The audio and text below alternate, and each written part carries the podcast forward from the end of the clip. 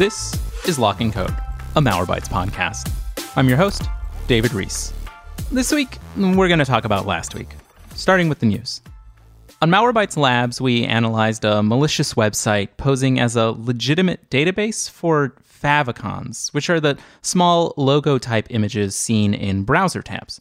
When separate websites unwittingly pulled a specific image from that database, they would potentially become vulnerable to a credit card skimmer. It's an admittedly clever scheme, and I have to give credit. It sucks. We also reported on Singapore's efforts to add a right to data portability and a data breach notification requirement to its national data protection law. Similar to government efforts around the world, Singapore's updates could better align its regulations with the EU's General Data Protection Regulation, the heavyweight champion of data privacy laws today. The featherweight in this category? Probably the US. One of our national data privacy laws is about video rental records. Hey, don't make fun. My blockbuster history is embarrassing. We also informed readers about cloud delivered security, an advancement in cloud technology that moves beyond storing your assets in the cloud to delivering security through the cloud. Cloud delivered security can provide better insight into mobile users and application usage, centralize management, and bolster detections against malware and attempted breaches. What can't the cloud do at this point? Beam up my consciousness, please. My body is ready to leave this world. Finally, our threat intelligence team uncovered a new remote access Trojan variant that we believe is associated with a North Korean threat group. The new variant, which can allow for command execution, file management, traffic proxying, and worm scanning, is designed specifically for Mac operating systems. Remember last month when people said that creativity and ingenuity flourish during times of difficulty? Oh, Shakespeare wrote King Lear during the plague. Newton theorized that gravity extended far beyond our reach during the plague. Possible North Korean threat actors developed a Mac variant for a remote access Trojan? This isn't what we wanted. In cybersecurity news across the world, Vice reported that a hacker bribed a support contractor working on the video game Roblox to gain access to the personal information of more than 100 million users. The hacker told Vice, quote, I did this only to prove a point to them. Which, duh, you proved bribery works? We know that. Roblox knows that. The countless children who play Roblox know that. The Australian government's Sports Integrity Agency, which is a thing, will work closely with the esports industry to root out betting related corruption in online gaming. Investigators for the agency's intelligence unit, again, a thing, charged five men for allegedly match fixing an online tournament of the video game Counter Strike Global Offensive. If you ever told your kids they'd never make money playing video games, well, I bet you feel silly now because there is tons of money in crime. The Register warned readers about the new contact tracing app developed by the UK's National Health Service to track the spread of coronavirus. By sidestepping the decentralized approach of Apple and Google, the UK app may fail to communicate between separate devices, drain batteries faster, and also just possibly could be a little illegal. Great start.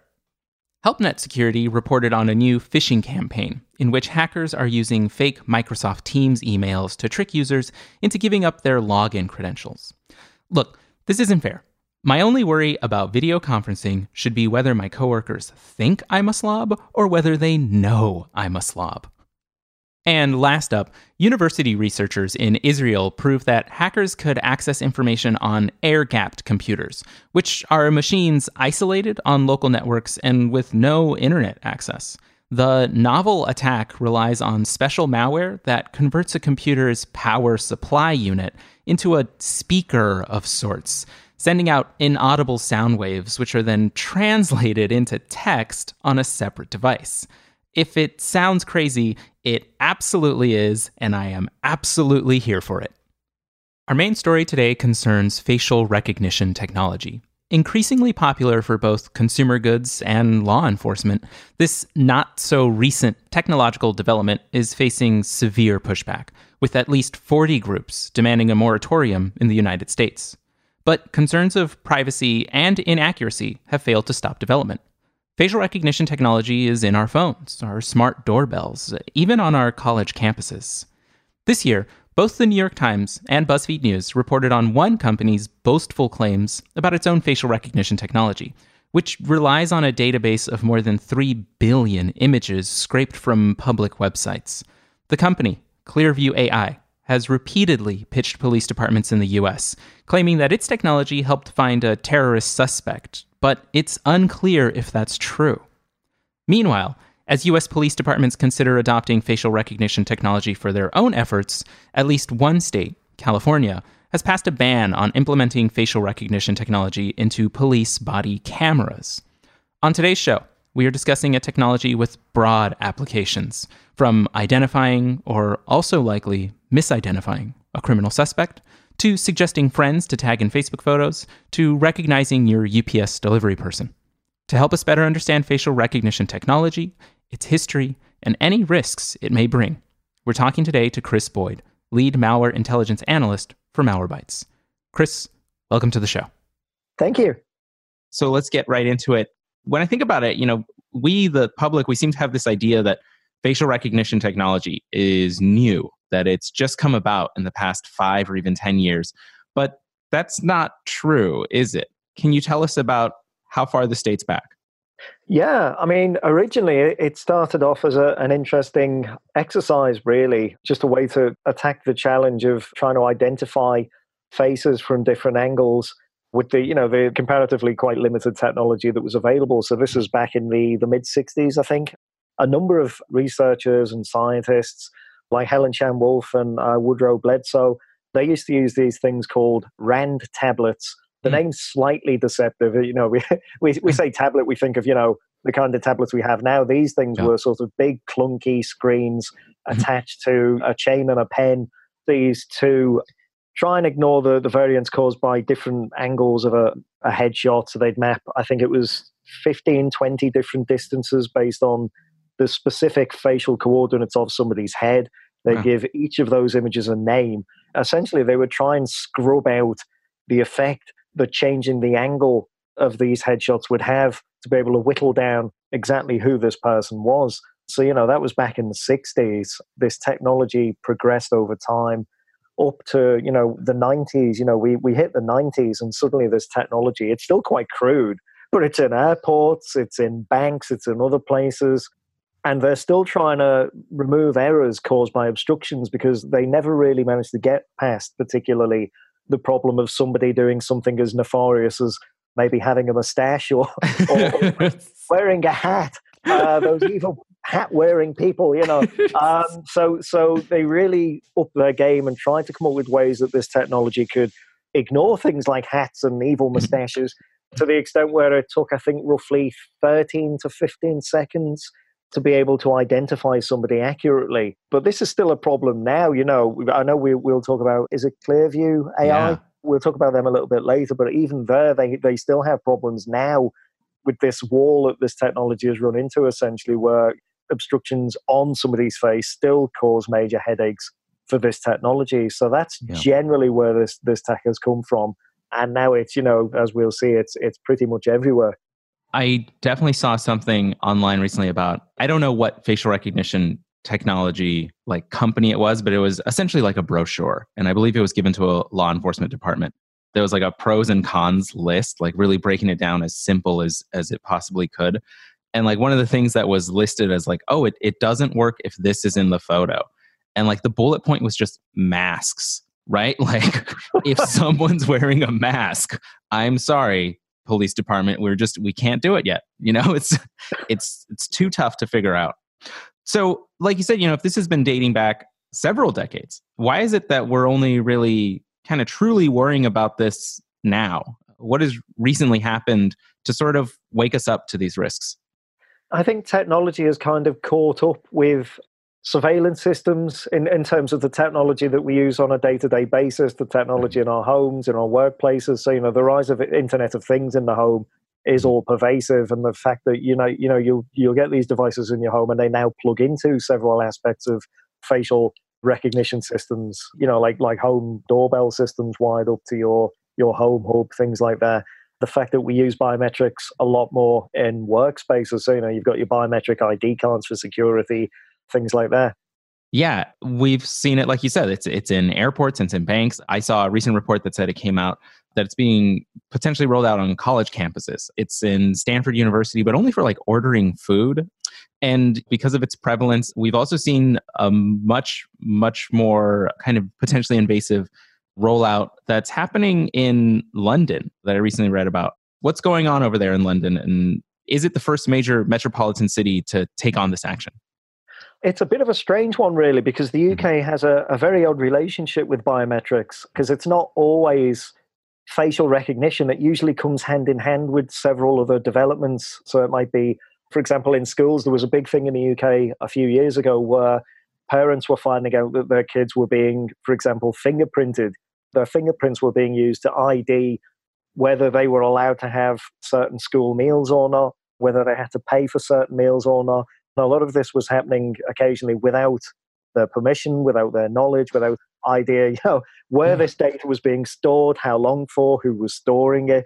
And you find that with, with everything uh, in the UK, there tends mm-hmm. to be some strange biometric activity taking place. So, for example, visa holders will have these ID cards called biometric residence permits. There is no national ID card in the UK. This has been something that's come around Hmm. every so often at election time, but it is generally yeah. box office poison, if you like. Nobody wants a national ID card. Nobody will vote for a, a party that, that tries to push such a thing. There have been various tries to have these in the past, and they have, all without exception, collapsed and burned. Nobody wanted it. So you, you have this two tier system where certain groups of people in the UK are forced to have these, these biometric cards. Other people don't have to have them. So these cards contain all sorts of very personal information on them.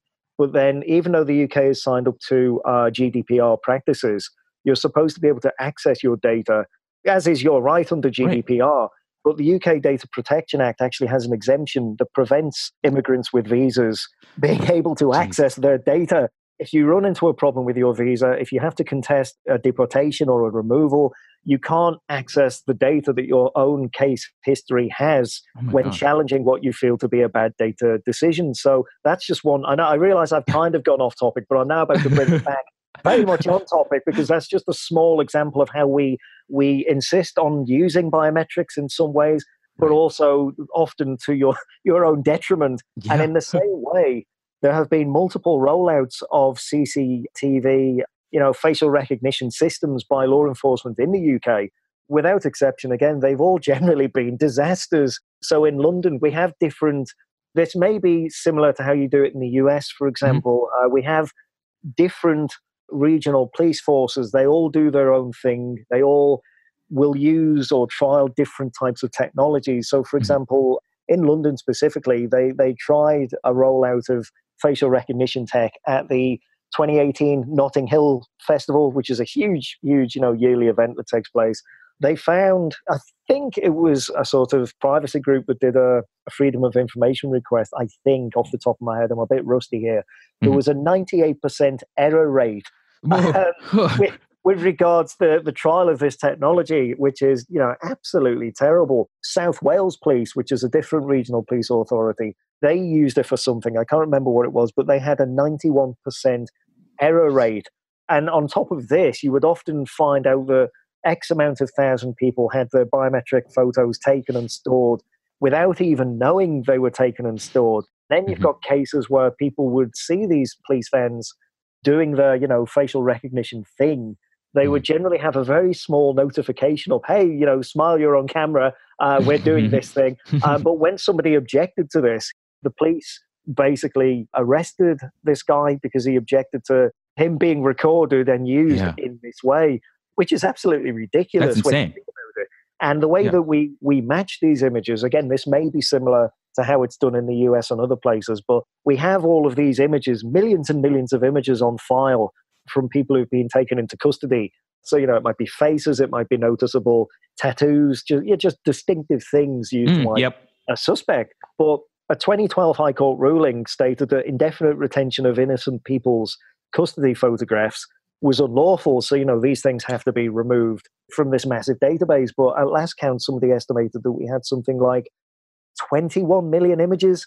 So, you know, who is who on earth is responsible for sitting right. down and thinking, right, I'm going to go through, you know, my, my allotted quota of 3 million images for today. Uh, yeah. I will remove all the, the images that shouldn't. It's never going to happen, let's face no. it.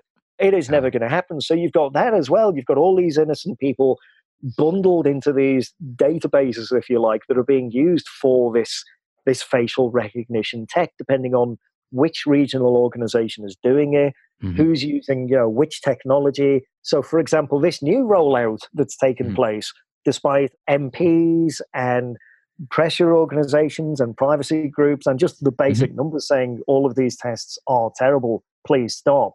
Somebody took one of the these police organizations to court or, or say, you know, this is this is unlawful, this shouldn't be happening. The High Court unfortunately ruled that it wasn't actually illegal bizarrely, you have this current situation where one of the justifications the police organization at the moment is using to roll this tech out again, they're pointing to this decision which went in their favor and saying, well, you hmm. know, the High Court said this wasn't illegal, so what's hmm. the problem? This new org that they're using, I can't remember the name, but I believe they're using a different facial recognition system from some other supplier. They've claimed that their success rate is 70%. But I believe someone estimated that in a city of 8 million people like London, that's right. still roughly 80,000 people that could be at risk from, you know, an incorrect arrest, uh, yeah, incorrect yeah. flagging. And of course, then you have to think back to all those people who have all of their information in these databases that shouldn't be there. So it's, you know, it's, it's a perfect combination of factors which will result in a, in a gigantic fail pile of incorrect arrests, uh, incorrect detentions, people being pulled up that shouldn't be pulled up. Is the London Police Department just doing this for the purported reason of like safety? Is that what it is? It's just like this is going to help stop crime. Even having heard just such dismal numbers, like I'm just kind of trying to wonder, like if we have this information that's out there, if we know that it doesn't work, what is yeah. the purpose of it? Everything ultimately comes back to the Home Office, who you know are also responsible for the the wonderful two tier system of here's a biometric ID card, but no, we won't let you see what data you have if there's a problem. So they're also responsible for the police essentially, and they their standard line is that there is public support for the use of this facial recognition technology to combat, you know, all the usual suspects, the terrorism and other crimes. But you know, they'll say there'll be an open debate on the use of this technology. I think I wrote on a blog about this at the time. What form this debate takes remains to be seen obviously at the moment it's a very invisible one considering we've got this this all new rollout you know you know the, the message from the top down is it's for our own good it will keep us safe but with very little information about what people are supposed to do to keep themselves safe from this hmm. technology and especially in the result of a, an incorrect flagging from everything you were talking about you know the way that independent police departments sort of seem to do their own thing it is very much tracks with what's happening in the us and it is very much like you know if a police department wants to purchase facial recognition technology, if they want to do business with like a vendor of that, it appears they have the complete like ability to do that. And we've also seen some cities and states ban it. Like I said at the top of the show, California is banning the use of facial recognition technology in police body cameras. And then I think one of the biggest police body camera makers in the US, I think their name's Axon, they came out and said that they're not going to implement facial recognition technology in their body cameras, which was like a pretty big thing. It surprised me. I didn't I didn't assume that that would happen. And then we've also heard other reports. I believe Microsoft reportedly refused to sell facial recognition technology to law enforcement. So there's a couple of companies that are like not doing it, but as we said again earlier in the show, there are some that are actively pitching. And this is where we get to a company like Clearview AI, right? This one that was reported on recently by the Times, by the New York Times, to have a database of more than 3 billion images that are just kind of scraped from public websites like Facebook and LinkedIn and going directly to police departments and saying, you know, we caught a bad guy in three minutes. We caught a terrorist in this much time. And it seems the reporting is showing that we're not even certain if that's true. And it also gets to the point of like, we don't know what their success rate is. And when I wanted to zoom out of like the facial recognition program in London and some of the error rates that you were talking about, you know, in South Wales, there was that 91% error rate, the Notting Hill Festival, that 98% error rate. It appears these problems are like everywhere with every like facial recognition technology. Am I getting that right? Like, are these problems kind of universal? Yeah, I would say so. I mean, the, hmm. the interesting thing about this Clearview thing is that when the story first broke, there were a lot of people online that thought, "Oh no, you know this this will grab an image of me and tell you hmm. know random strangers where I live, which street I live on, this, that, and the other." Which sounds very scary, but it's a bit over the top. From what I've read about this, from what I've seen of this, you know, it's not something you would find in a Jason Bourne movie. It's essentially this thing grabs a bunch of photos from places people have voluntarily plonked online. And yeah. then if somebody gets into a, a, a car fender bender accident, you know, it will have a dig around in its database and it will get lucky essentially if it matches the face to a YouTube video where somebody happened to name the person in the comments, you know, oh, I know this guy, it's Steve from accounts. Then they have, after all of that, a name, which isn't really that dissimilar to what, you know, somebody working in security or OPSEC would do. It just takes an awful lot longer to go digging for that needle in a haystack. Ultimately, it's still reliant on either the person attached to the image it pulls out having voluntarily said, My name is this, I live here, this is my street, and hey, here's my phone number for no discernible reason. Or somebody popping up in a reply section saying, I know that guy, this is this person, he lives here. It's interesting, but it's not. I don't know. Is it really that different from something like TinEye or you know a vaguely clever Google reverse image search? I've no doubt about you know the the error rates are something interesting to look into, and without some sort of independent audit analysis of how accurate these things are that they claim to be, I'm a bit suspicious. But this is a problem everywhere. You've got more and more Internet of Things technology being used in things like apartments. So, you know, people who live in, who rent an apartment block suddenly find that all of the the mechanical locks and bolts and things are being removed and replaced with hotel style key oh, cards yeah. or fingerprint readers or there's a very well known security analyst researcher who who blogged about this at length when they found out that you know that was essentially happening where they lived and they didn't want to live there anymore. Uh, you know where was the data going? Who was retaining it? Who was looking after it? And then you come across all these other issues like well you know if there's a if there's a fire will the system go down? Will i will i be trapped in my apartment? Will i be able to get out? Could a hmm. random person you know fool the system somehow and break into my apartment? So you see this not just on a on a you know places like San Francisco say, no, we don't want this anymore, or you know, Amazon employees saying we, we don't want this being used for businesses and law enforcement. It's right down to protest groups now that exist because they don't want to see this technology jammed into apartments. They don't want to see yeah. biometrics used in dwelling units, other purposes, homes. They don't want to be involved in any of this that's happening in New York at the moment, where they're they're basically objecting to this technology. So it's it's at the state level, it's at the national level, it's at the regional level, it's everywhere. People do not want this technology forced upon them. They may be willing to use it voluntarily, depending on how comfortable they are with it. You know, in terms of, hey, you're having this now. It's a case of no. They they most certainly do not. You know, talking about the different protest groups last year we have a we have a group here in the US fight for the future from what I understand, they used Amazon's facial recognition technology, which is called Rekognition, but spelled with a K. And they walked through the halls of Congress. They walked through the halls of the U.S. House of Representatives, I believe, and maybe also the, the Senate, just like their essentially their office buildings, with cameras uh, recording images.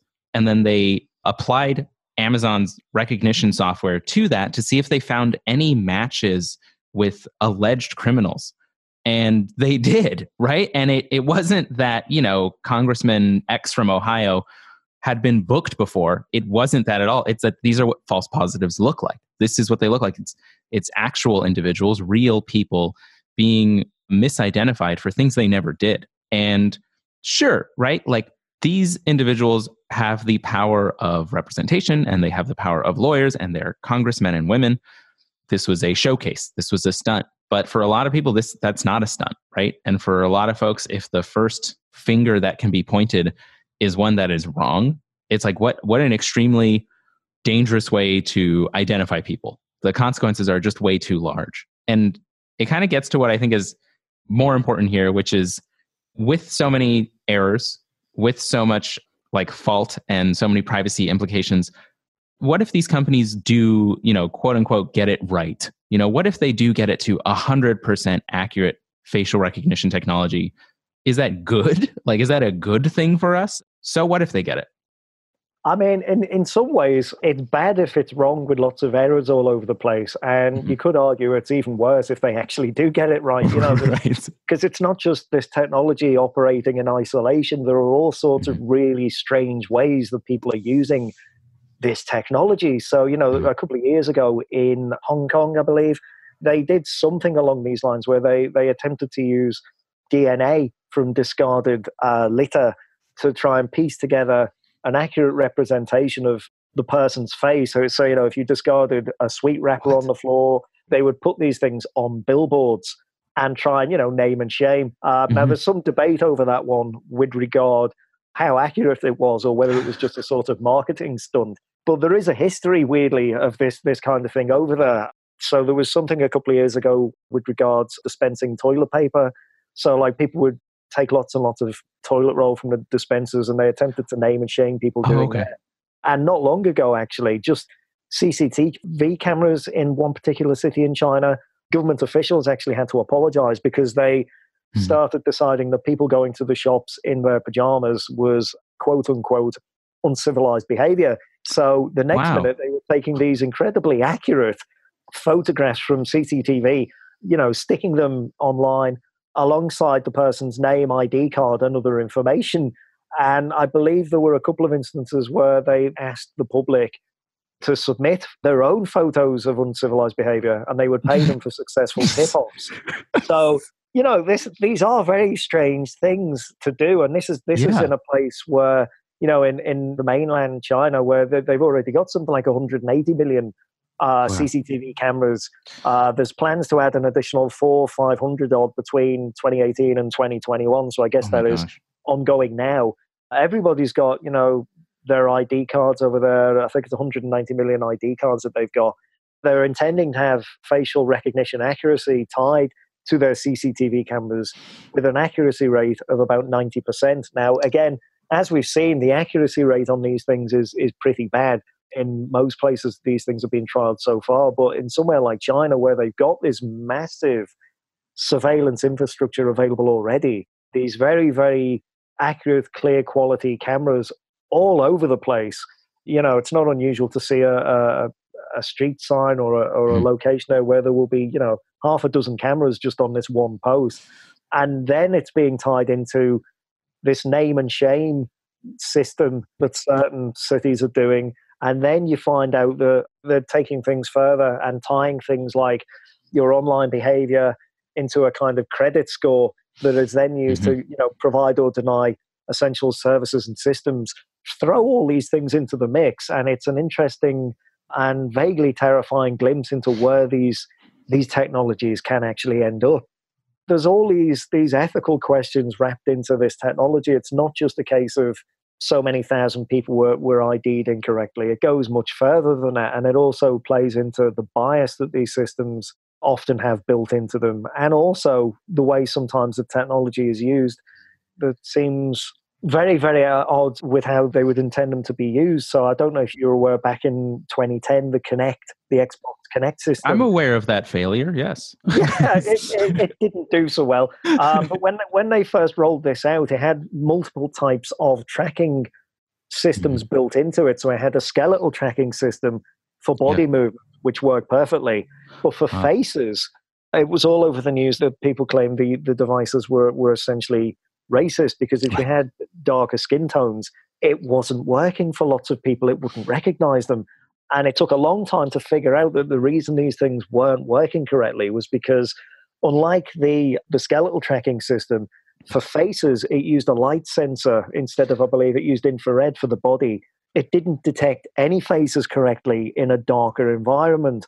Most people don't play, you know, with Kinect devices in a, in a very brightly lit Mm-hmm. you know supermarket right. essentially they, they they play it in the evening at home with the lights dimmed so they yeah. found that where, where you, you put this thing into a, a, typical home situation it simply couldn't cope properly because of the way this thing had been put together and disregarding the fact that people may well play these these types of technology with darker skin tones. And there was right. another one, you know, this happened again, I think in 2014 or 15 with soap dispensers, I believe it was. Yes. And a, a, guy uploaded lots of videos where it worked for his, his friend who was white and it wouldn't work for him.